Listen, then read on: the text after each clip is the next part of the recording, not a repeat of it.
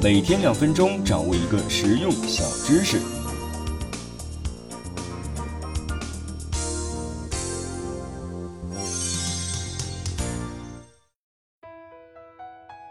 我们都应该听过鲁迅先生的一句名言：“中国人的性情总是喜欢温和折中的。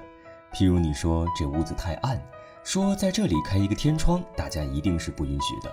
但如果你主张拆掉屋顶，他们就会来调和，愿意开天窗了。”后来呢，有人将这种类似现象总结为“拆屋效应”，也就是先提一个对方难以接受的需求，待对方拒绝后再提一个折中的需求，这时对方就会因为不好意思拒绝而答应你的要求。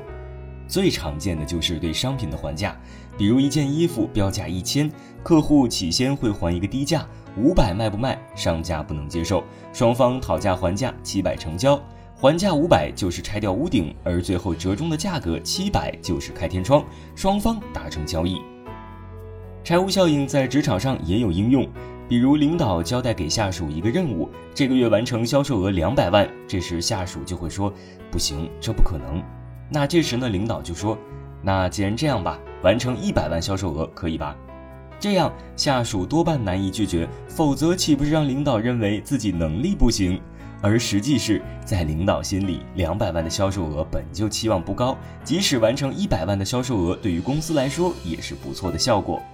从以上两则案例可以看出，拆屋效应常被用于博弈和谈判当中，合理运用拆屋效应，有利于达成自己的真实目的。好了，今天就分享到这里，我们下期见。